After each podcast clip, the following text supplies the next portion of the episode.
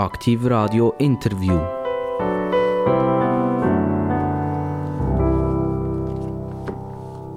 Aktiv Radio, das Radio mit den absolut interessantesten Gästen. Wer uns regelmäßig zulässt, der kann das bestätigen. Heute geht es um das Thema hinten rechts, nämlich dort ist unser Portemonnaie. Und das ist das, was uns eigentlich interessiert.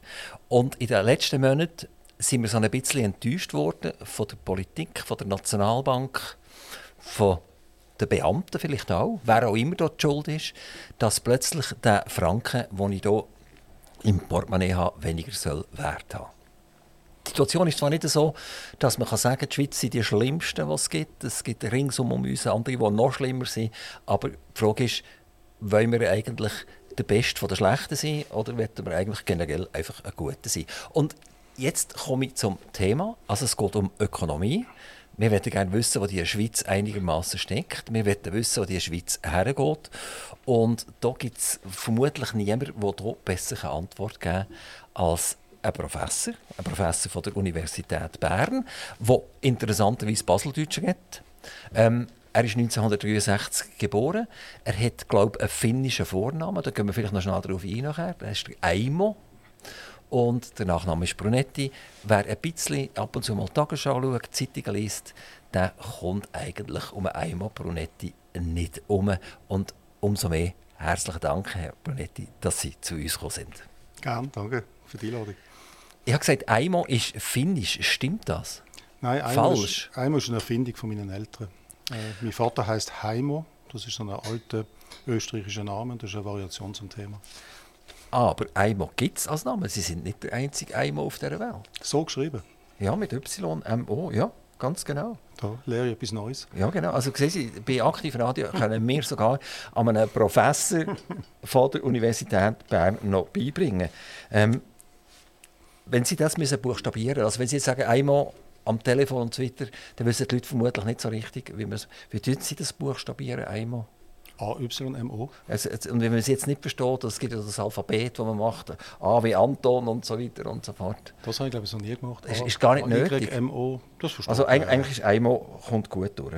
Also, wie gesagt, es ist ein ganz seltener Name. Kennen Sie noch, es ist noch jemand, in dem Fall nicht, oder? Nein, aber es, es sind, ich kenne jetzt zwei Leute, die ihre Kinder Eimo genannt haben. Dank Ihnen. Das weiß ich das nicht. Sie, das sind Ökonomen-Fan, oder? Könnte sein. Die hoffen, dass sie mal Professor werden an der Universität Bern. Ähm, das Morse-Alphabet, kennen Sie das? Ich weiß, dass es das gibt, aber also, ich weiß nicht, wie es geht. Einmal, einmal könnte man im Morse-Alphabet, ich kann schnell sagen, wie, wie das wird gehen, okay. oder?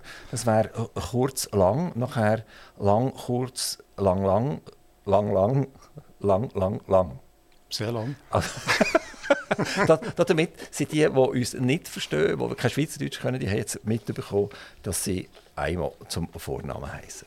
Sie sind 1963 auf die Welt gekommen. 1968 haben hier unsere legendären Krawalle angefangen. Die Jugend hat sich querstellen. Dann sind sie fünf. Gibt es irgendeine Erinnerung an die Zeit? Absolut keine, muss ich sagen. Also wenn, wenn vor Ihre erste Erinnerung so, so die Jugend an, wo Sie sagen, okay, das war einschneidend für mich, das weiß ich noch. Das erste, an das ich mich wahrscheinlich erinnern kann, ist die Mondlandung. Das weiß ich noch. Die war ja 69. Also das ist etwas, was ich aktiv geschaut habe, das weiß ich noch. Der Neil Armstrong, glaube ich, war der erste gesehen. Neil Armstrong, genau.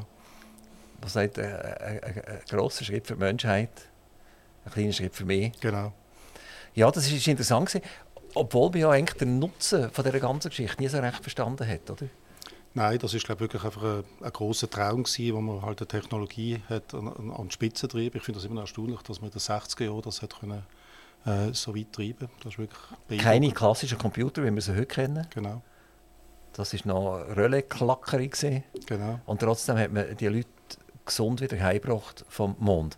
Die Amerikaner haben ja das machen, weil, weil die Russen sich ein bisschen weit vorne gesehen, was äh, Astronauten und, und was, was äh, die ganze Raketentechnik anbelangt. Und äh, ich glaube, das war Kennedy, der das gesagt hat, das darf nicht sein, wir müssen schneller sein und das besser sein. Das ist, glaube ich, eine von der, von der Motivationen gewesen. Man hat auch, schon interessant, man hat irgendwie das Gefühl gehabt, dass die Russen könnten so stark werden, auch ökonomisch wie die Amerikaner, weil man einfach das Bruttoinlandprodukt, also die Wirtschaftsleistung völlig falsch berechnet hat in der, in der, in, in, der Sowjetunion damals verglichen mit den USA weil das BIP ja auf Markttransaktionen basiert und es gibt keine Markttransaktionen in einer Planwirtschaft. Also ist das total überschätzt worden, wie hoch äh, die Wirtschaftsleistung von der Sowjetunion war. Also sind wir gerade voll im Thema drin, oder? Habe ich gerade gedacht, jetzt mache ich den Link dazu. Ja, das, genau, es, wahrscheinlich haben sie gefunden, jetzt weil, sie, weil sie nicht mehr über Eimer und so weiter reden. Und, gehen wir gleich nochmal schnell zurück. Brunetti, Brunetti kennen wir natürlich als Krimi. Das ist Ihnen klar, das, wird, das werden Sie wahrscheinlich auch immer wieder gefragt. Haben Sie selber ein, so ein detektivisches Gen in sich? Drin? Habe ich überhaupt nicht. Aber es ist wirklich so, ich, ich habe lange habe ich Brunetti, das habe ich wirklich müssen immer äh, buchstabieren, oder? Aber äh, seit es den Kommissario gibt, habe ich da kein Problem mehr. Also alle, alle tun mich mit dem verbinden und wahrscheinlich ich bin froh, dass es eine positive Figur ist. Der spielt ja in Venedig. Genau. Sind Sie ja schon in Venedig gesehen? Ja, sicher. Da haben Sie sich begrüßt. Mein Name ist Brunetti. Genau, dann haben alle gewusst, wer ich bin. Dann haben sie gesagt, ah, okay, jetzt kommt der, äh, der Kommissario aus, aus der Schweiz. Nein, ich glaube, in Venedig spielt er gar keine so große Rolle. Ah, der, der Name Brunetti? Oder Nein, also der Kommissario. Das, ah. ist, das ist eher ein, ein außeritalienisches Phänomen. Gut, so in Italien spielt natürlich Kommissario sowieso keine große Rolle. Dort haben wir Vielleicht. ja andere Wirkungsgeräte, die da wichtig sind in der Politik und so weiter. Ähm, Sie sind mal in der Weltwoche bezeichnet worden als Totengräber des Bankgeheimnisses. Das ist ja nicht wahnsinnig nett, so etwas, oder? Stimmt das? Also es ist natürlich klar gewesen, dass ich eine gewisse Rolle gespielt habe in der Überlegung, wie man umgeht mit dem Druck, der aus, aus, dem Ausland kommt. Für mich ist es einfach relativ klar gewesen, dass man dem Druck nicht ewig kann, kann widerstehen kann. Ich habe auch die Logik verstanden. Man hätte sehr einfach framen im Sinne von, äh, die Schweiz hilft den anderen Ländern oder den Leuten, von den, den Reichen von den anderen Ländern bei der Steuerhinterziehung. Und dass das nicht etwas ist, was man langfristig aufrechterhalten kann in einem Land, das so exportorientiert ist, das ist mir schon, eigentlich schon lange klar gewesen. Und dort ist der Druck extrem groß geworden. Und dann habe ich da kein Problem damit, dass ich, dass ich äh, mitgewirkt habe, dass, äh, dass wir ein besseres Regime haben. Also Sie sind ja einer der akzeptiertesten und bekanntesten Ökonomen in der Schweiz. Und trotzdem gibt es andere Ökonomen, die zwischendurch mal äh, den Schlaghammer oder den Vorhammer nehmen. Zum Beispiel der Martin Strahm hat mal gesagt, sie seien ein neoliberaler Dogmatiker ohne praktische Erfahrung.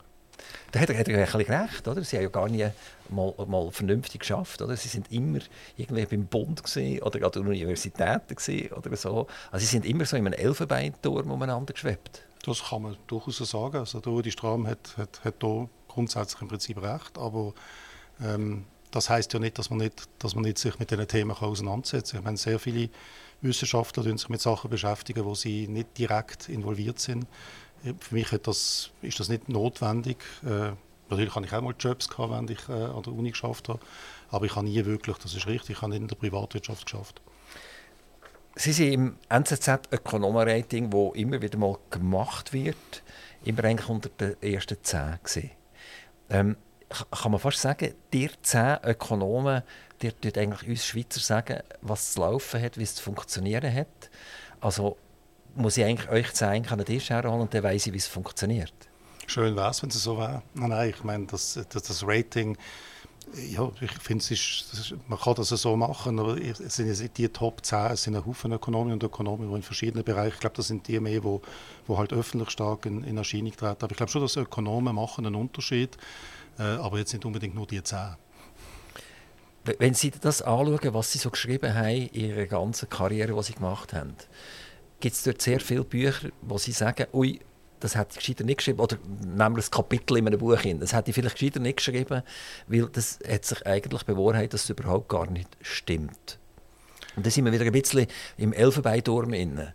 Und Zusatzfrage noch, das Vertrauen in die Ökonomen wird natürlich durch das geschwächt. Wenn ich jetzt so etwas lese und sage, ah, der Brunetti hat damals das und das gesagt und die Realität heute ist 180 Grad umgekehrt.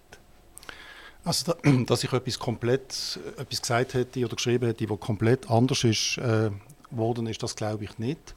Ähm, ich würde gewisse Einschätzungen würde ich jetzt heute anders machen. Ich habe ganz am Anfang von meiner Karriere habe, habe ich, äh, äh, in, ich mich intensiv mit der Wirkung von der direkten Demokratie befasst und bin relativ kritisch gewesen, insbesondere was das Referendum betrifft. Ich habe gefunden, das, ist, das Referendum hat das Problem, dass man kaum irgendwelche Änderungen anbringt, also weil es halt ein starkes Veto-Instrument ist äh, und hat das stark kritisiert. Heute sehe ich mehr den Vorteil auch, wo das, das hat. Es hat natürlich das Element, dass es äh, lang geht, bis man in der Schweiz etwas realisiert hat, aber das ist nicht nur ein Nachteil.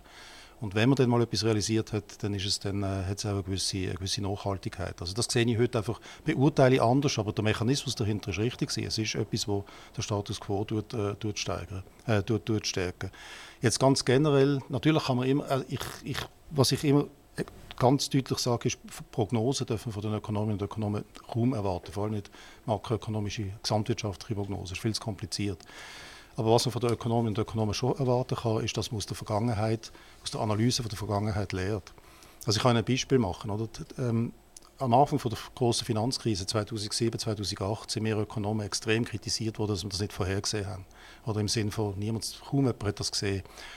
Und meine Antwort war immer, das ist nicht das ist für mich nicht der Maßstab, ob wir das vorausgesehen haben. Für mich ist der Maßstab, ob wir wissen, was wir dann machen müssen. Und dort hat man eben die letzte, äh, grosse, äh, der letzte grosse weltwirtschaftliche Einbruch, die große Depression von den 1930er Jahren so gut analysiert gehabt, dass man 2007, 2008 genau wusste, was man machen muss. Und ich würde mal argumentieren, ohne die Lehre, die man aus der, aus der ökonomischen Analyse gezogen hätte, wäre das eine viel schlimmere Krise gewesen. Also man hat in der Geldpolitik, in der Fiskalpolitik, hat man Sachen in der Bankenstabilisierung hat man Sachen, weil man das gelernt hat aus den 30er Jahren, viel besser gemacht. Und das ist für mich der Maßstab. Lehrt man aus, aus vergangenen äh, Ereignissen. Wir kommen darauf zurück. Bleiben wir noch ein bisschen bei Ihnen selber. Sie sind unter anderem beim SECO gesehen. Das heisst das Bundesamt für Wirtschaft oder wie heißt das? Staatssekretär für Wirtschaft. Und, SECO, ich hatte das schon mal gefragt, was es eigentlich heißt. Also es ist eigentlich die französische äh, Abkürzung ist SECO. Und Sie haben relativ viele Bundesräte überlebt dort. Sie haben äh, den Guspin, den Deiss, dann ist Frau Leuthardt und dann noch der Schneider Ammann. Also ganze vier Chefs überlebt. Ähm, wie, wie ist das so gesehen, wenn der Wechsel kam? Ist, sind Sie so wie die Verwaltung ein bisschen? Mir ist eigentlich wurscht, wer oben an mir Chef ist. Oder hat man das gespürt, dass es wirklich Veränderungen gegeben hat, im positiven oder im negativen Sinn? In der Schweiz haben wir ja zum Glück ein sehr konsensorientiertes, stabiles System. Und das heißt, dass Änderungen äh, von der Bundesrätin und Bundesräte nicht eine gewaltige, Aus eine gewaltige Auswirkung haben. Natürlich, in Finesse hat man, hat man einen Unterschied gesehen. Aber grundsätzlich, ich meine, ich, ich die äh, Direktion für Wirtschaftspolitik geleitet. Wir sind so ein bisschen das wirtschaftspolitische, wirtschaftliche Gewissen von der Bundesverwaltung, wenn man so will. Also wir haben überall diesen Aspekt hineingebracht. Und das hat sich eigentlich nicht groß geändert, äh, wer jetzt Bundesrätin oder Bundesrat war. Also, äh, die haben, grundsätzlich haben sie alle die gleiche Einstellung gehabt, dass man eine prosperierende Wirtschaft, dass, dass man eine gewisse liberale Wirtschaftspolitik, da habe ich eigentlich keine großen Unterschiede gemerkt zwischen den Bundesräten. Sie sind jetzt ein Zeitchen weg und seither ist die Bundesverwaltung gewachsen und gewachsen und gewachsen. Auch die kantonalen Verwaltungen, ich glaube, die Universitäten wachsen auch und die sich immer neue Departemente zu und haben neue Ideen, was man auch noch könnte, äh, lernen oder lernen ähm, Also die Frage ist eigentlich generell das Wachstum vom, vom Staat. Macht das Sinn oder ist das ein Unsinn? Ich glaube grundsätzlich, äh, ich gehöre jetzt nicht zu den Ökonomen, die jetzt äh, grundsätzlich staatskritisch sind. Es gibt gewisse Aufgaben, die der Staat, wo der Staat ganz klar hat in der Marktwirtschaft. Aber ich finde, es ist schon gut, dass man darauf achtet, dass grundsätzlich die Zuteilung von Ressourcen, wie, wie, mit Ressourcen ökonomisch umgegangen wird, dass das in der Marktwirtschaft, also in, in, in einem Wettbewerbsprozess zwischen privaten Firmen gemacht wird, wo immer das möglich ist. Und deshalb ist, wenn, wenn der Staat jetzt äh, permanent anwächst und ein, ganz großer Teil von der Wirtschaft würde, hätte das für mich äh, Problem, würde, würde das für mich große Probleme äh, schaffen, weil halt einfach die Kraft vom Wettbewerb nicht mehr da wäre. Aber er ist ja gewachsen. Also ich, ich sage jetzt eine Zahl, vielleicht ist sie ein bisschen übertrieben, aber in die Richtung geht es. Seit vielen Jahren wächst der Staat etwa um 3% und unser Bruttoinlandprodukt kann nicht mitheben, also unsere Wirtschaftsleistung wächst nicht entsprechend. Das heißt, wenn wir das jetzt in einen Chart äh, um, umsetzen, hätten wir eine Schere, die wir würden sehen, mit einem starken äh, zentralisierten Wachstum bei den Kantonen und beim Bund und mit einer schlechteren Situation, was die Wirtschaft anbelangt. Also heißt das, äh, der Weg in die Planwirtschaft ist gegeben. Ja gut, das kann man ja nicht, nicht einfach fortsetzen, der Trend. Aber ich, ich finde auch, der Trend ist besorgniserregend, das ist etwas, auf das man wirklich achten muss und ist nicht etwas, was ich positiv beurteile. Aber wie alle Trends äh, ist, ist es nicht, nicht Gott gegeben, dass wir am Schluss bei 100% äh, Staat sind, sondern es, es wird sicher auch Gegenbewegungen geben. Aber wenn immer man eine Lösung kann, privatwirtschaftlich machen kann, bin ich der Meinung, sollte man sie privatwirtschaftlich machen. Und insofern, solche Staatswachstum macht mir schon Sorgen. Aber jetzt müssen wir ja etwas machen dagegen. Es sind ganz viele Leute, die ich hier am Mikrofon die mir recht geben und sagen, jawohl, das ist wahnsinnig, was da passiert. Aber niemand macht etwas dagegen, weil wenn wir Zahlen nachher haben vom nächsten Jahr und übernächsten Jahr, werden wir genau das gleiche Wachstum wieder sehen. Wir tun alle unsere Achseln aufziehen und einander gegenseitig mit Fragezeichen anschauen. Aber wirklich machen tut niemand etwas dagegen. Man hat mal einmal mal einen Stopp hineingegeben.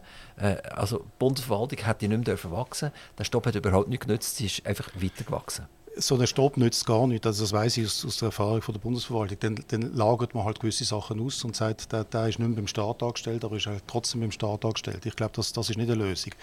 Äh, die Lösung muss einfach sein, und, das, und das, es ist ein bisschen wie bei der administrativen Entlastung. Alle sind dafür, äh, grundsätzlich, dass die Bürokratie stark wächst, aber wo, wo man es wirklich kann verhindern kann, ist ein einzelner Bereich, wo man akzeptiert, dass halt etwas weniger stark geregelt ist. Und das ist genauso beim, beim Staatswachstum. Also man muss einfach bei jeder Aufgabe, zusätzlichen Aufgabe vom Staat muss man sich ganz genau überlegen, braucht es da wirklich eine staatliche Leistung, braucht's da wirklich, muss das wirklich der Staat machen, gibt es nicht eine privatwirtschaftliche Lösung? Das ist ein, ein Punkt, den ich immer machen bei jeder neuen staatlichen Tätigkeit, oder neuen Tätigkeit. Und das Zweite ist natürlich, dass man sich überlegt, könnte man nicht gewisse Sachen wieder im privaten Sektor zurückziehen. Also zum Beispiel im Infrastrukturbereich ist natürlich die Frage, wie stark der Staat äh, äh alle möglichen Infrastrukturen selber betreiben muss. Also Privatisierung ist durchaus auch ein Stichwort. Also jetzt hat der Ökonom geredet. Äh, äh, eigentlich für mich eine relativ sympathische Idee, also äh, Zurücküberführung in die Privatwirtschaft hinein. Nur passiert das überhaupt gar nicht. Das ist also, so. also das ist jetzt eine richtige wunderschöne Theorie. Und aber äh, ist einmal Brunetti mal gegangen und hat gesagt, und da halte ich jetzt den Finger drauf, bis das beim Staat wieder ausgegliedert ist und wieder in der Privatwirtschaft zurück ist. Also ich kann mir glauben, dass als ich beim Bund geschafft habe, dass das ist mein tägliches Brot war, oder unser tägliches Brot war, dass man immer wieder darauf hingewiesen hat, wo man das, wo man das machen Aber wir sind ja zum Glück nicht Diktatoren und nicht die, die bestimmen können. Wir sind eine Stimme von vielen. Und es gibt sehr viele Stimmen, die halt zusätzliche Schutzbedürfnisse, zusätzliche Umverteilungsmaßnahmen, zusätzliche staatliche Tätigkeiten sehr stark pushen. Und wir versuchen dort entgegenzuwirken, aber es ist mir schon klar, dass, äh, dass wir nur eine Stimme von vielen sind. Als ich beim SECO weggegangen hat die Verwaltung eigentlich fast Tränen in den Augen gehabt. Sie hat gesagt, jetzt geht unser ökonomisches Grundbewusstsein geht einfach weg und wird jetzt da einfach Professor. Ähm, ist SECO Ihres Erachtens wieder auf den Pfad der Tugend zurückgekommen, also die, die liberale ökonomische Grundhaltung? Absolut. Also ich glaube, ich, ich freue mich natürlich, dass, äh, ja, dass, dass, dass den Leuten leid dass ich gegangen bin, aber grundsätzlich, ich meine, die Direktion, die ich geleitet habe, ist heute genauso äh, die, wo die liberalen äh, Gedanken innerhalb von der Bundesverwaltung oder die Wirtschafts, äh, wirtschaftsfreundlichen Gedanken der Bundesverwaltung hochhalten, das hat sich überhaupt nicht geändert. Sie sind 1994, 95 mal äh, in Harvard gesehen, oder? Das gehört natürlich zum guten Ruf, das muss sein, oder? Man muss mindestens ein Jahr mal in England oder in Amerika sein, an einer Top-Universität. Ähm, und dann ist der, der Thomas Jordan, der Nationalbankpräsident, der jetzige, auch dort gesehen. Sind Sie freundschaftlich miteinander verbunden? Also wir haben dort viel Kontakt gehabt, vor allem unsere, äh, unsere Partnerinnen sind, sind da, dabei gewesen. Sie haben sich sehr häufig austauscht und wir uns eigentlich auch, ja. Ist es heute noch so? Also wenn irgendein Problem da ist, wenn Sie finden, die Nationalbank muss etwas machen, dann nehmen Sie das Telefon in die Finger und sagen, Thomas, so geht das nicht. Ich glaube, der Thomas Jordan weiß ziemlich genau, was er, was, was er machen sollte und er braucht jetzt meine Stimme nicht bei jedem, bei jedem Thema, aber wir diskutieren schon gelegentlich mal miteinander. Aber ich will ihm sicher nicht sagen, was er zu tun hat und vor allem auch nicht öffentlich. Wie ist es so, reden wir gleich schnell über die Nationalbank, jetzt nicht in Ihre persönliche Beziehung zum Thomas Jordan, sondern generell als Ökonom, wie Sie die Nationalbank einschätzen. Also unsere, unsere Nationalbank war lange eine Milchkuh für die Kantone, hat äh, in der, der Corona-Zeit plötzlich, oder, oder sagen wir verschoben angefangen, 2007, 2008, äh, die, die, unsere Geldmengen aufblasen, zusammen mit den Geschäftsbanken. Äh, es ist viel mehr Geld im Umlauf plötzlich und der Ökonom, ich glaube, das ist der Kindergartenökonom, der kann sagen, viel Geld im Umlauf gleich Inflation vermutlich. Also irgendwann hat sie müssen kommen. Ähm, ist das etwas, was ich kritisiere und sage, man hat das viel zu stark aufgeblasen? A. Und B. Ist es richtig gewesen, dass eigentlich die Nationalbank zu einem Staatsfonds, ich sage jetzt, verkommen ist, indem sie plötzlich davon Aktien halten, Obligationen halten von fremden Staaten in Euro, in Dollar und weiß nicht was alles, was ja eigentlich nie die Aufgabe war von der Nationalbank. Also die Nationalbank hat sich selber neu erfunden und Wo stehen wir da heute? Also, da kann man sehr viel dazu sagen. Mal, mal grundsätzlich, was ich mit großer Sorge angeschaut habe, ist die extreme Geldschwemme weltweit, die Liquiditätsschwemme, die alle Zentralbanken veranstaltet haben nach der großen Finanzkrise. Unmittelbar bei der Finanzkrise ist das richtig gewesen, aber man hat dann eigentlich vor der Finanzkrise bis zur Pandemie hat man, weitisch, hat man sehr, sehr stark die Geldmenge weiter ausdehnt mit der meines Erachtens fehlgeleiteten Deflationsangst. Oder man hat Angst gehabt, dass Deflation könnte, könnte eine Gefahr sein, weil die Inflationsrate tief war. Und das ist meines Erachtens, da habe ich schon, schon lange habe ich mich kritisch dazu geäußert, das ist für mich klar gewesen, dass das irgendwann mal ein Problem, also für mich und viele andere Ökonomen natürlich auch, dass das mal ein Problem könnte geben. Jetzt das ist in erster Linie ausgegangen von der, von der amerikanischen und von der europäischen Zentralbanken. Die Schweizer Nationalbank hätte hier mitmachen müssen. Nicht, weil sie es hätte wollen, sondern sie hätte müssen, weil stellen Sie sich vor, wenn alle anderen ihre Geldmengen extrem aufblasen und die Schweiz macht das nicht, das gäbe einen dermaßen Aufwertungsschock auf den Schweizer Franken, dass sie die Schweizer Exportindustrie eigentlich ruinieren würde. Dann hätten wir gar nicht mehr schaffen, oder? Da, da, da, da käme ich heute irgendwie 20 Dollar über für einen Schweizer Franken. Ja, aber man hätte ja kaufe in Amerika alles zusammen, dann lasse ich die Amerikaner arbeiten. Aber man hätte kaum etwas können verdienen oder? Wenn natürlich äh, ein rechter Teil von der Exportindustrie weggeht. Ist, ist, ist ein Witz gewesen. Nein, nein, ist schon klar. Aber, aber Fakt ist, es ist schon noch verrückt, wenn ich als Nationalbank mir muss vorschreiben von anderen, was ich jetzt machen muss. Das heisst, ich tue gar nicht mehr agieren, sondern ja nur noch reagieren. Die, die Amerikaner haben sich entschieden, irgendwann ist ja mal die Golddeckung weggegangen, oder ist Bretton Woods gekommen. Und dann hat man gesagt, jetzt wir einfach alle Ölquellen äh, weltweit definieren als Dollar-Grundlage. Und äh, irgendwie ist das Vertrauen geblieben in den Dollar einigermaßen. Und jetzt fängt die an, die Geldpresse anzulassen. Es sind ja nicht nur Nationalbanken, es sind auch Geschäftsbanken, die ja Geld generieren können, oder? Klar, aber es geht immer letztlich von der Zentralbank aus. Der erste Schritt. Schnell zum Thema Geldmenge. Also wenn, wenn jetzt die Bank aus 5000 Franken darf 100'000 machen das ist, glaube ich, der Fall, oder? Also 5% muss... Das Bankensystem, ja. Muss, muss da sein. Mhm. Also wenn, wenn ich jetzt als, als Credit Suisse, als ehemalige 5000 Franken, habe ich 100'000 Franken verlehnen. Ja. Und äh, das ist das hat doch auf Geldmenge auch einen Einfluss, oder Natürlich. Nicht? Also, es gibt zwei Geldmengen, die relevant sind. Die, die die Zentralbank unmittelbar schafft. Die Zentralbankgeldmenge, das, was wirklich Zahlungsmittel ist. Und dann durch, durch die Kreditvergabe entstehen zusätzliche Gelder im Prinzip. Zusätzliches also, Geld, wo, wo als Zahlungsmittel kann verwendet werden Also brutal, also das 20-fache, oder? Also wenn kann, im Extremfall. Also jetzt bei einer 5-prozentigen Reservehaltung kann theoretisch kann es so stark Und das ist immer noch so, die 5%ige Reservehaltung? Ja, die Reservehaltung, die, die, die, wird nicht mehr, ich meine, die Reservehaltung wird mehr variiert jetzt aufgrund von Finanzstabilitätsgründen und so. Aber es ist eine sehr tiefe, eine sehr tiefe Rate und das heißt, es entsteht viel mehr Zahlungsmittel, als ursprünglich Geld ausgegeben worden ist. Das ist äh, das Bankensystem, das wir eigentlich weltweit haben. Also ist das schon so, oder? dass man nicht so sich wahnsinnig sicher kann fühlen kann? Man hat das gar nicht, nicht so richtig hinterfragt. Aber nochmal, wenn ich darauf zurückkomme, also wenn ich jetzt die Bank Pipi bin, dann kann ich 5000 Franken generieren. Das gehört mir tatsächlich. Das habe ich physikalisch bei mir. Und dann kann ich aber nochmal 95'000 Franken dazu auslehnen. Also nicht Sie als einzelne Bank, es entsteht durch das Banken sich Banken vergeben Kredit, dann landet das Geld noch auf einer anderen Bank und so weiter, sind mehrere Banken involviert. Aber es ist klar, aber schlussendlich zahlen können die Banken nur mit Zentralbankgeld. Im Prinzip sind das Versprechungen. Oder wenn Sie ein Konto haben bei der Bank, ist das eine Versprechung von der Bank, dass sie Ihnen jederzeit Zentralbankgeld auszahlen kann.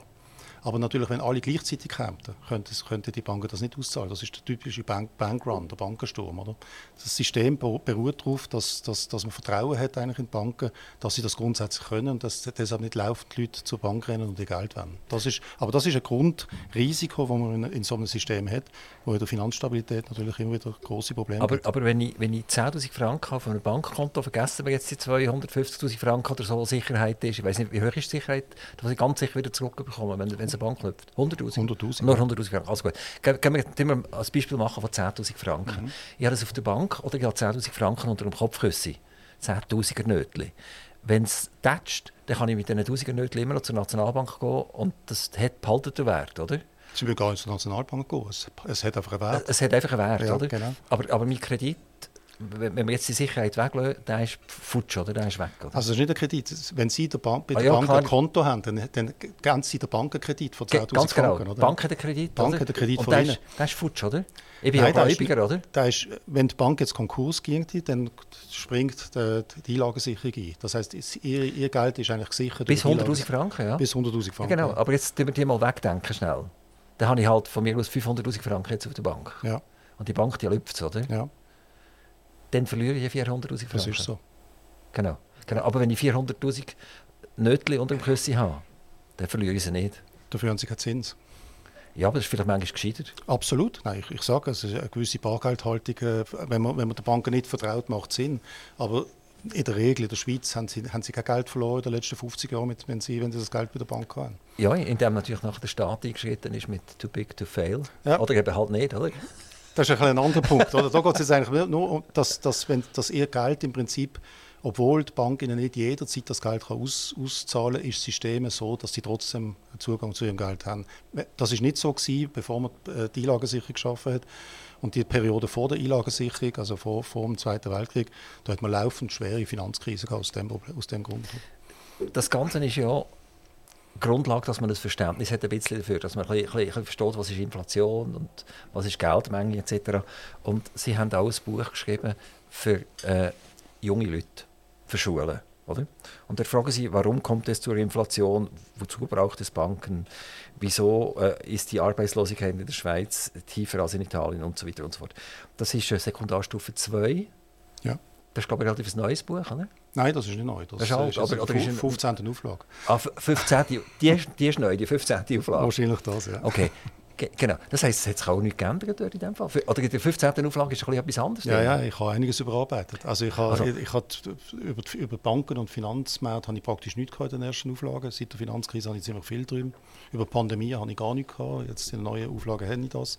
Also das, das ist der Vorteil. Ich, ich tue es jedes Jahr wird es neu aufgelegt, da kann ich äh, akt, aktuelle Entwicklungen einbauen. Haben Sie auch einen direkten Kontakt? Als Pro Professor ist man ja universitär, oder? Also man ist abgehoben ein bisschen. Und Sie schreiben jetzt im Prinzip für die Sekundarstufe 2. Haben Sie auch ein Kontakt mit den Schülern?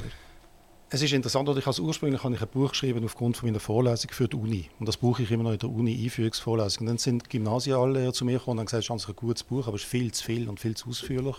Und haben mir vorgeschlagen, mach doch eine kürzere Version ab, auf den Lehrplan anpasst. Und dort habe ich relativ intensiv Kontakt gehabt, aber nur mit den Lehrern, nicht unbedingt mit den Schülerinnen und Schülern. Ähm, aber ich, oder mit Lehr ich kriege immer wieder Feedback von Lehrpersonen, aber äh, es ist natürlich schon eine, eine gewisse Distanz, die man hat. Äh, ich, ich wäre froh, wenn ich mehr Feedback würde kriegen von Lehrpersonen.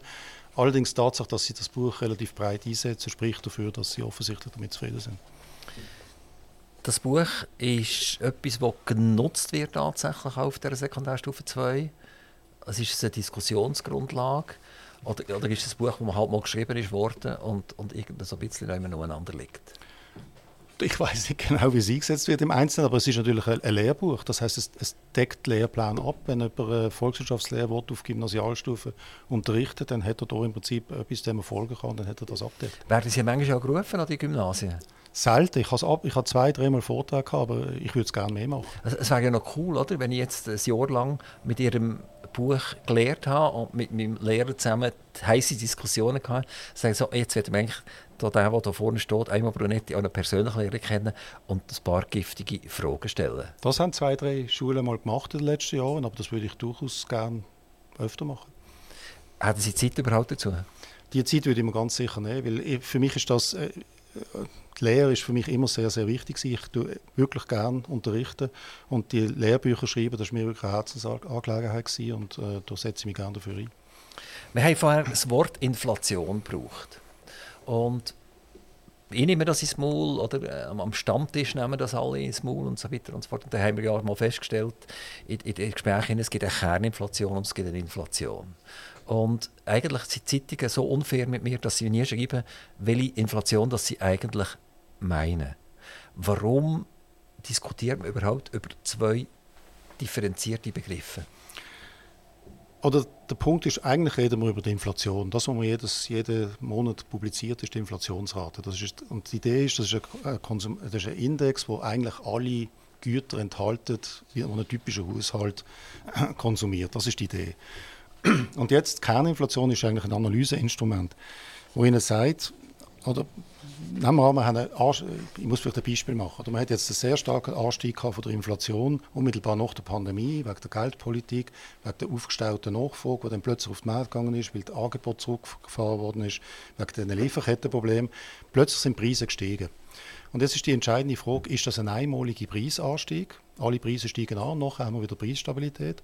Oder tut der Preisanstieg Inflation auslösen? Das heißt, ein selbstverstärkender Prozess, dass sich die Inflation aufschaukelt. Das ist das, was wir in den 1970er Jahren hatten, wo sehr schwer zu bekämpfen ist. Und Kerninflation ist ein gutes, ein gutes Maß, weil es im Prinzip misst, äh, es ist ein, sie nehmen einen Konsumentenpreisindex, wo sie die ganz volatilen Teile, die, die stark schwanken, rausnehmen. Also im Wesentlichen Energie und Nahrungsmittel. Und die Hoffnung ist, oder was eine gute Situation ist, ist, wenn sie einen starken Anstieg haben von der Inflation, aber die Kerninflation nicht ansteigt. Weil dann heißt das, es ist eigentlich auf die Teil von, von der Güter beschränkt, die sowieso relativ volatil sind. Aber jetzt im Moment beobachtet man, dass Kerninflation vor allem in den USA und, und, und, und, Europa sehr stark angestiegen ist. Das heißt, es ist nicht eine Inflation in einem Teil vom Konsumentenpreisindex, sondern es ist der gesamte Konsumentenpreisindex.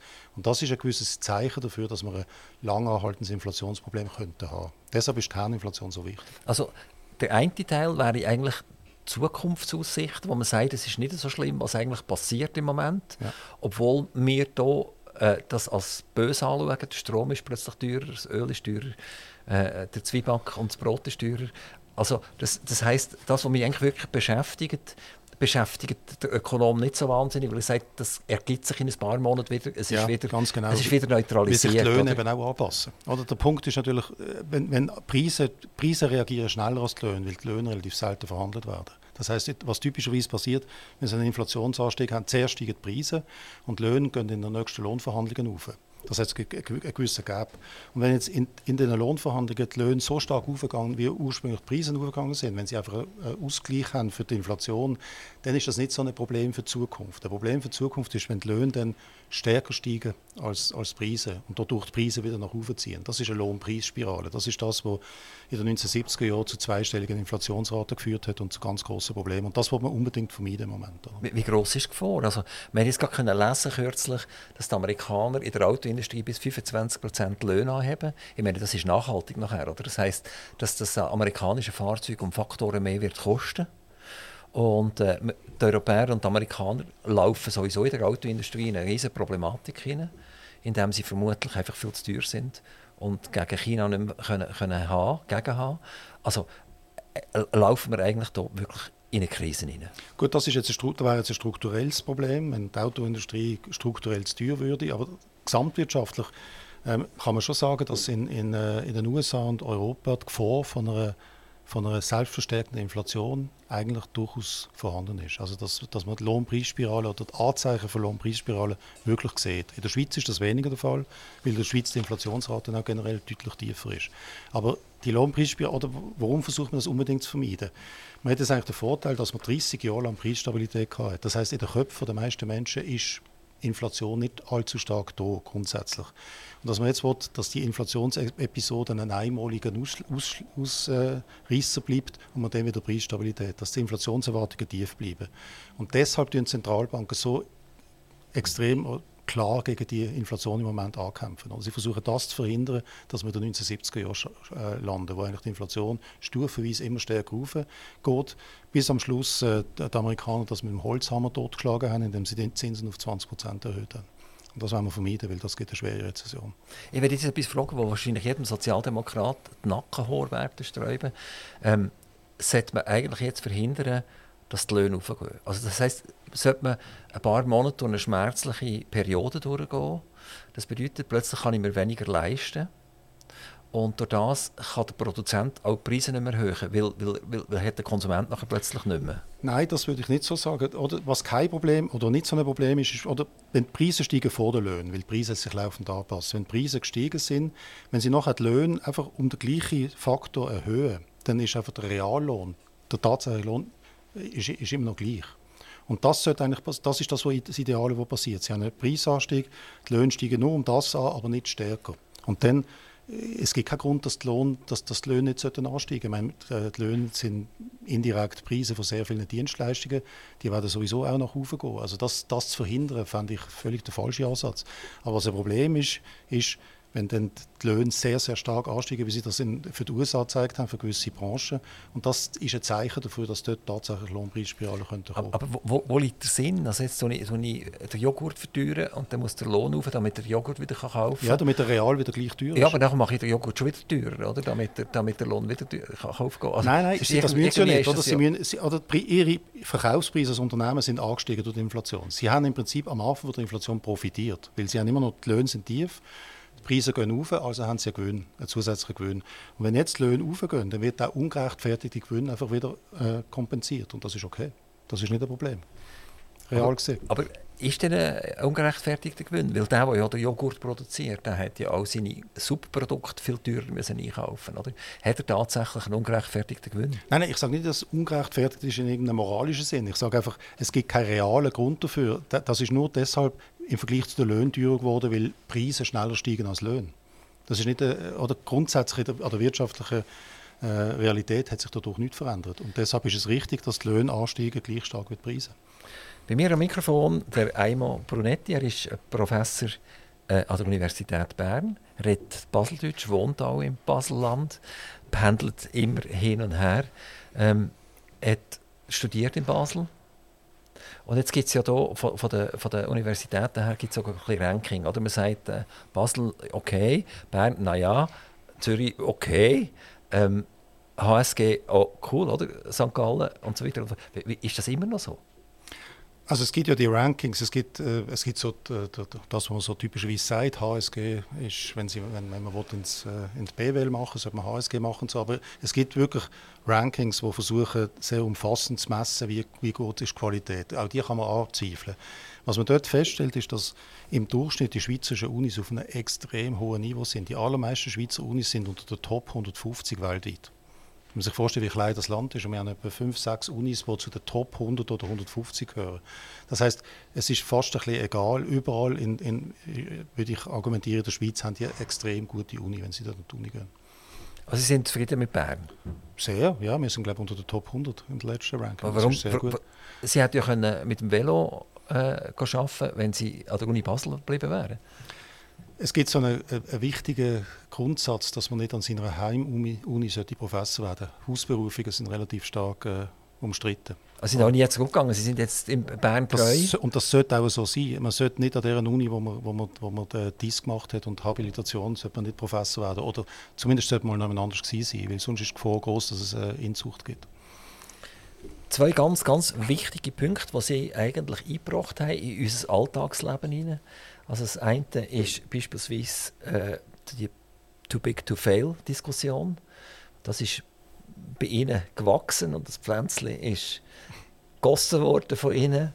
Und, und das andere ist der automatische Informationsaustausch. Und der automatische Informationsaustausch, da sind wir ja als Bürger richtig baff gewesen, was das passiert ist. Oder? Sagen, was geht jetzt der Ami an, was ich mache? Einfach überhaupt nicht, oder? Und dann muss ich nach Delaware schauen und die machen dort, was sie wollen in Amerika und die sicher die, die Informationen von Delaware nicht zurückliefern äh, in, in, die Schweiz zu, zu mir. Also ich fühle mich völlig ungerecht behandelt. Und sie als Einmal Brunetti haben schlichtweg einfach gesagt, ja, das muss jetzt sein, der Druck ist gross, jetzt tun wir das Ding äh, auf den Weg schicken. Automatischer Informationsaustausch. Eine Katastrophe. Also zuerst mal bei all diesen Sachen, ich bin einer von ganz vielen gewesen, oder? Ich habe dort einfach gewisse Expertengruppen geleitet, aber grundsätzlich sind das sehr viele gewesen. Auto, gehen wir zum automatischen Informationsaustausch. Also ich habe es eigentlich ganz am Anfang schon gesagt, ich bin der Meinung, immer schon gewesen, auch schon, schon zehn Jahre vorher, dass die Schweiz hier ein extrem tough Sell hat, ein, ein schwieriges Verkaufsargument.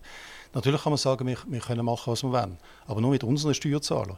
Wie, wie wollen Sie einem Europ europäischen Staat erklären, dass Sie hier eine Technologie zur Verfügung stellen, dass die, dass die Leute möglichst effizient ihre Steuern hinterziehen können? Ich tue das einmal zugespitzt sagen. Das ist die Perzeption in den europäischen Ländern. Und wenn man es durchdenkt hat, haben wir dem nicht viel entgegensetzen können, argumentativ. Das heißt, das Bankgeheimnis ist eigentlich es für mich ist klar, dass das steuerliche Bankgeheimnis irgendwann fallen wird. Wir sind ein international extrem exponiertes Land. profitieren stark davon, sind relativ klein.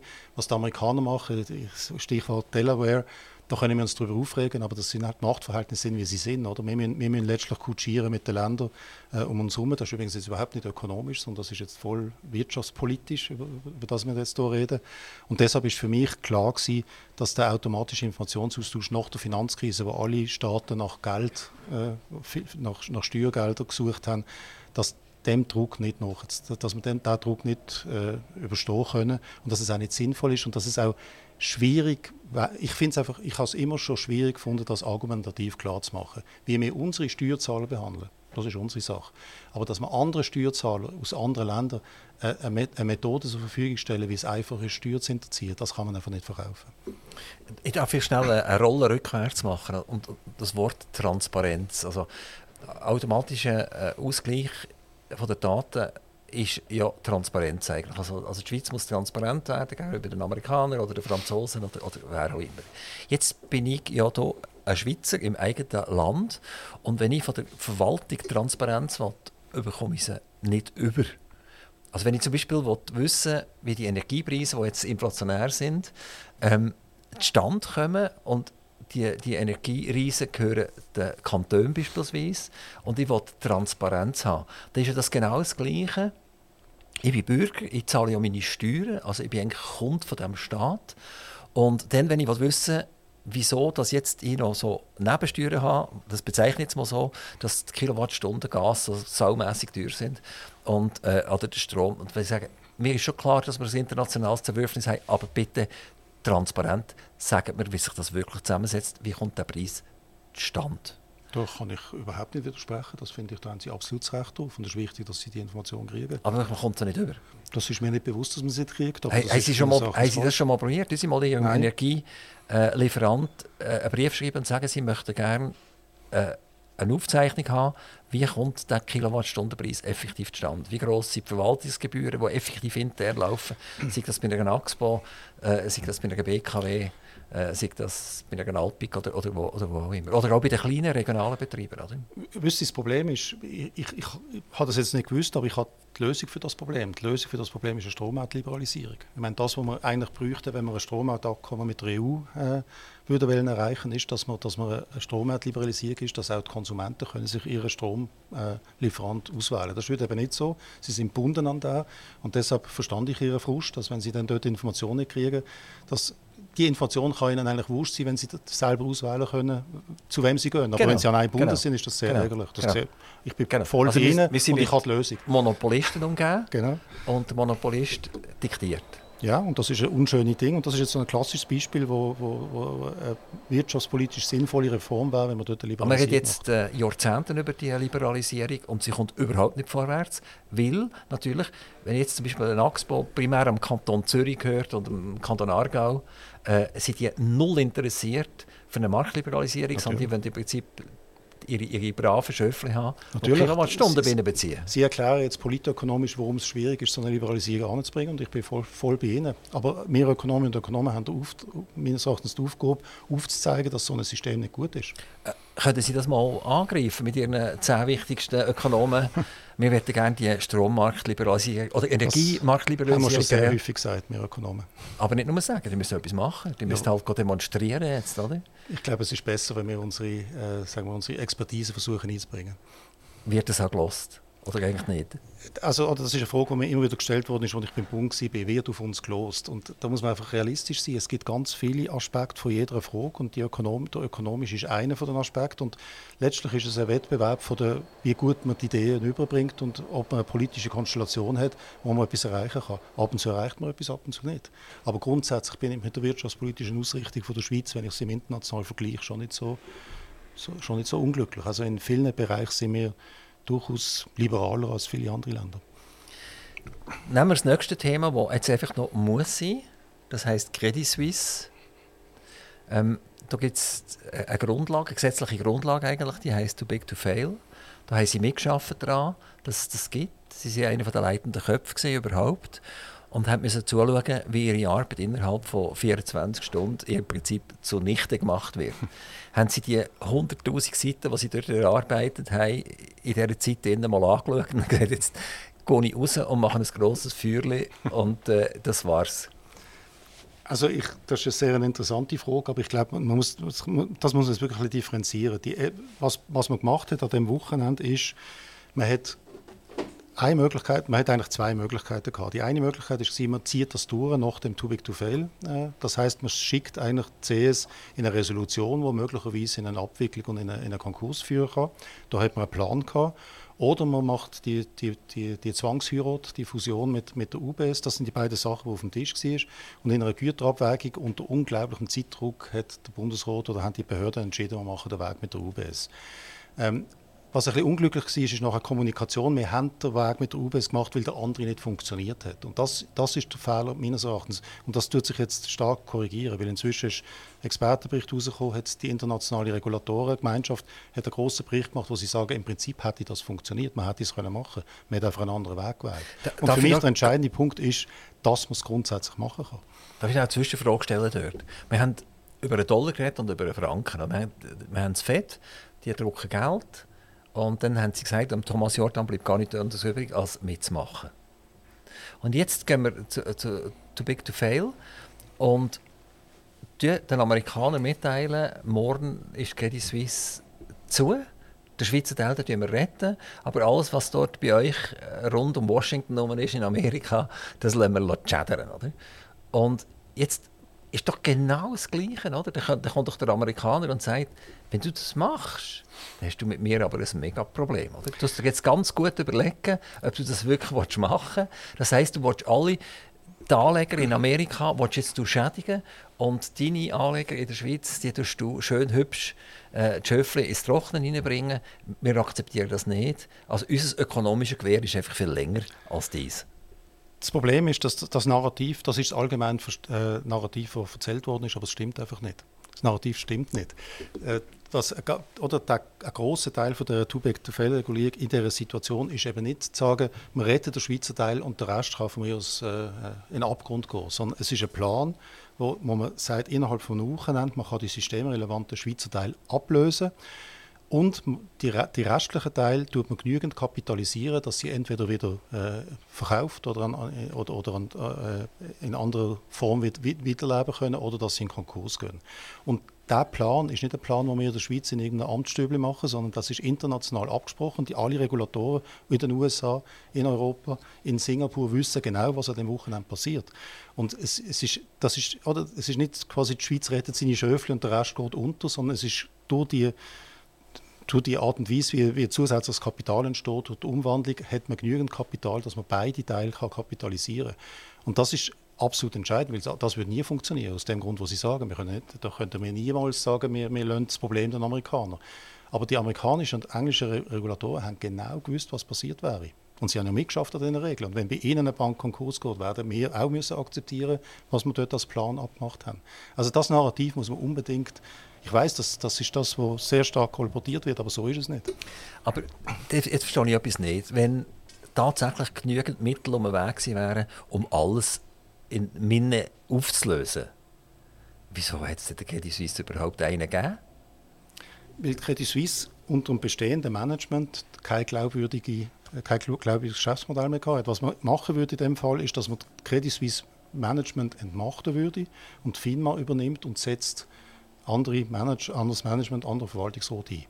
Und der Verwaltungsrat ist dann zuständig dafür, dass man die Resolution macht. Die Resolution heißt eben entweder wir, wir können sanieren und wieder zurück an die Börse gehen oder wir einen Teil abspalten und, und, und äh, die gehen den Konkurs. Aber wenn Sie jetzt die FINMA anschauen und Sie sagen so locker daher, jawohl, wir die äh, Geschäftsleitung entmachten, wir die Verwaltungsrat machen, die FINMA übernimmt, äh, dann glaube ich ja selber nicht. Oder? Die FINMA übernimmt nicht. Die FINMA setzt andere Manager ein. Ja, hätten Sie in dieser Geschwindigkeit irgendwelche Manager gefunden? Ja, natürlich. Effektiv? Ja, natürlich. Ja, das ist natürlich alles vorbereitet gewesen, ganz sicher. Ah, das, das ist effektiv, haben wir gehabt. Man hat schon gewusst, der wird Chef und der, ja, der wird Man hat es natürlich nicht kommuniziert, aber es ist, da ist ein klarer Plan, was an dem Wochenende passiert. Das, an dem Wochenende, einfach gesagt, schafft man seit zehn Jahren. An dem Wochenende, was da passiert. Und da ist, solche Sachen sind alles, alles glasklar. Und, und warum hat man es nicht gezogen nachher? Weil der Bundesrat zur Einschätzung gekommen ist, dass noch dass zu große Risiken sind. Aber wenn man jetzt zehn Jahre daran geschafft hat, hat man ja eigentlich locker können hinterliegen und einfach das Hebel umlegen, oder? Also locker wird eine Abwicklung von einer global äh, systemrelevanten Bank nie sein. Das ist das, was man unbedingt sollte vermeiden sollte. Deshalb sollte sie genügend Kapital haben, wenn sie lebt. Aber es muss möglich sein im Extremfall. Aber es ist nicht etwas, das ist nicht ein, Waldspaziergang, das ist eine, ziemlich disruptive Angelegenheit. Aber der entscheidende Punkt ist, es muss möglich sein. Und mich interessiert eigentlich fast viel mehr, was passiert jetzt in Zukunft. Die große Frage wird sein, wir haben jetzt mit der UBS eine Bank, wo alle wissen, de facto hat sie im Moment eine Staatsgarantie. Und das heißt, und es gibt keine UBS, mit der man die fusionieren kann. Das heißt, wir sind mit Hunderten von Milliarden im Risiko. Das, das ist viel zu wenig bewusst. Der, der, der schweizerische Steuerzahler, Steuerzahlerin ist mit Hunderten von Milliarden im Risiko, falls man die UBS nicht kann abwickeln kann. Und deshalb ist es ganz, äh, ein Riesenproblem zu sagen, okay, das ist alles ein Abfall. Und der, der entscheidende Punkt ist, können wir das System da und dort noch anpassen, dass die Wahrscheinlichkeit noch größer wird, dass man es dann tatsächlich macht, wenn es nächstes Mal passiert. Weil es gibt keine Alternative für die Schweiz beim nächsten Mal. Müsste jetzt der Staat ein bisschen eingreifen, halt, auch wenn ich vielleicht liberal denke, und schauen, dass es der Kantonalbank, äh, der Raiffeisenbanken und wer es auch alles gibt, besser geht, dass die können der UBS äh, Kunden wegnehmen und dass sie wachsen und stark werden, damit es äh, weitere potente Banken gibt in der Schweiz? In der Schweiz haben wir wirklich kein Problem mit dem Underbanking. Also selbst wenn die UBS morgen beschließt, aus der Schweiz rauszugehen, haben wir immer noch sehr, sehr viele Banken in der Schweiz. Also ich glaube, das ist wirklich nicht ein Problem, dass wir, dass wir zu wenig Banken haben.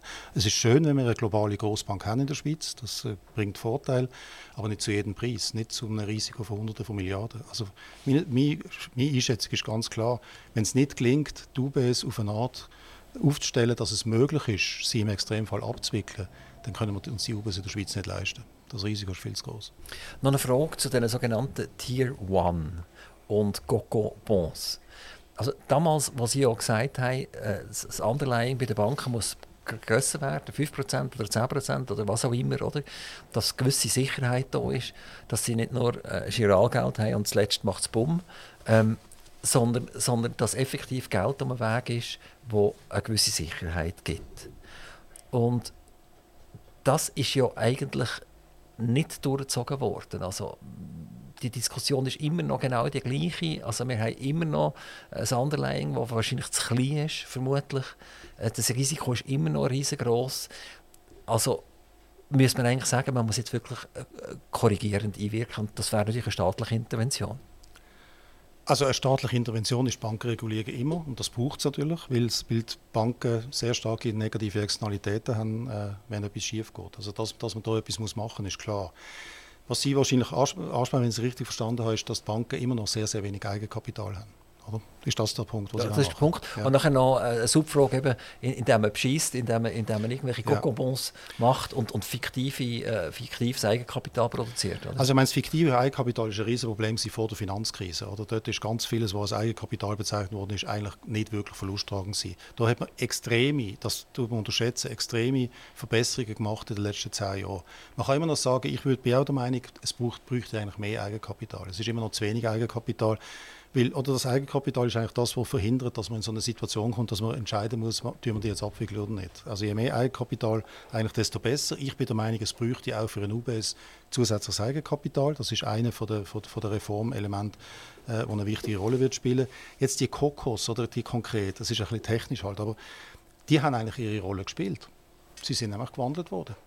Oder? Die, also die, das sind jetzt die Tier 1 ja, die AT1-Bonds, ja. die, die gehandelt genau. worden sind, das war genau, genau, die Idee, gewesen, dass wenn die Bank noch nicht in der Resolution ist, also nicht abgewickelt wird, aber in Schwierigkeiten, dann kann man sie bei einer staatlichen Intervention umwandeln. Genau das hat man gemacht. Das hat man gemacht. Ja, genau, aber es gibt ja glaube ich noch eine Differenzierung, oder? Das habe ich mir sagen. Jetzt können Sie mir sagen, ob das richtig ist. Also bei den klassischen Cocon-Bonds braucht es tatsächlich äh, eine staatliche Intervention oder der Staat muss zum Beispiel Eigentümer werden von der Bank und so weiter, dass, dass die Verluste gehen. Und bei den Tier 1 es hat ja keine wirklich echte finanzielle Intervention gegeben, jetzt Credit Suisse UBS. Und bei den Tier 1 haben sie nachher argumentiert, also Finnmann hat so argumentiert und gesagt, jawohl, wir können sie trotzdem kassieren und, und einziehen ohne dass der Staat effektiv jetzt mal sagen wir, 100 Milliarden für genommen hat und Miteigentümer ist worden. Ich meine, das ist das, was jetzt im Moment vor Gericht ausgefochten wird, oder? Das, weil, weil die, die, die AT1 äh, äh, die, die die gehalten haben, die, die klagen jetzt oder, und sagen, das sei nicht der Fall gewesen. Also meine, meine Interpretation, so wie ich es immer verstanden habe und so wie es in den Prospekt steht, ist das, was man gemacht hat, genau korrekt gewesen. Es ist für den Fall gewesen, dass die Bank noch nicht in, in Resolution geht. Das heißt, sie lebt noch, aber sie ist in Schwierigkeiten. In der Situation, wenn dort der Staat unterstützend eingreift, und das hat er gemacht, er hat vielleicht nicht 100 Milliarden dafür genommen, aber er hat Garantien gegeben, hat Liquiditäts, außerordentliche Liquiditätshilfe gegeben, er hat Unterstützung gegeben. Aber er hat alles zurück, also das ist nicht das so... spielt überhaupt keine Rolle. Eine Garantie ist, ist trotzdem, eine Garantie ist, ist eine Versicherung. Sie müssen auch für eine Versicherung zahlen, auch wenn der Versicherungsfall nicht eintritt.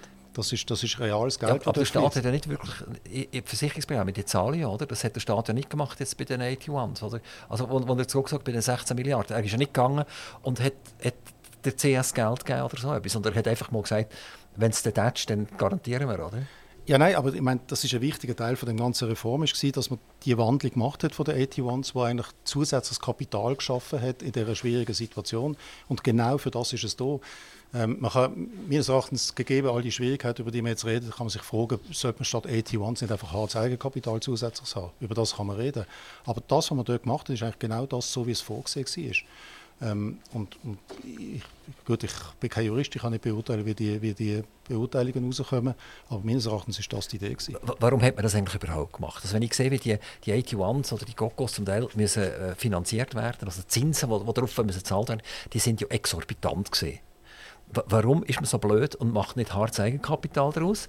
Weil dann muss ich nämlich gar nichts geben, dann muss ich vielleicht mal eine Dividende zahlen oder so etwas. Aber in, in diesem Fall sind ja mega zinsenfällig geworden. Also da ist, da ist echt Cash-out ist passiert bei den Banken, die die Gogo-Bonds oder die, die, die AT1s rausgeben. Das müssen Sie die Banken fragen. Aber die, die meisten Banken ziehen das klar hartem Eigenkapital vor. Weil hartes Eigenkapital natürlich das ist, was bestimmt, wie groß die Eigenkapitalrendite kann sein kann. Und das ist die Währung, die wo offensichtlich viel, viel wichtiger ist. An sich haben Sie recht mit Ihrem Argument. Es, es kostet, warum nicht gerade hartes Eigenkapital?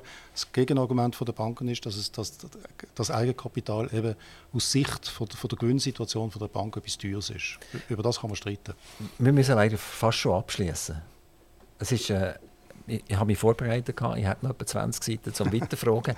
ähm, woher gehen wir? Können Sie mir vielleicht ganz kurz in einer Minute sagen, die Inflation, das wird sich jetzt stagnieren, es wird sich alles beruhigen, äh, die Russen hören auf Kriegen, ähm, in Israel und, und, und den Palästinensern gibt es auch Ruhe jetzt. Es, es kommt, wir laufen jetzt eigentlich wieder in eine gute Zeit, es wird stabilisieren, die Börsen gehen wieder rauf. Äh, ist das so? Ist alles rosig? Es wäre schön, wenn es so ist. Ich habe keine Ahnung. Ich, von Geopolitik verstand ich gar nicht. Ich kann überhaupt nicht beurteilen, was passiert in, in diesem Konflikt.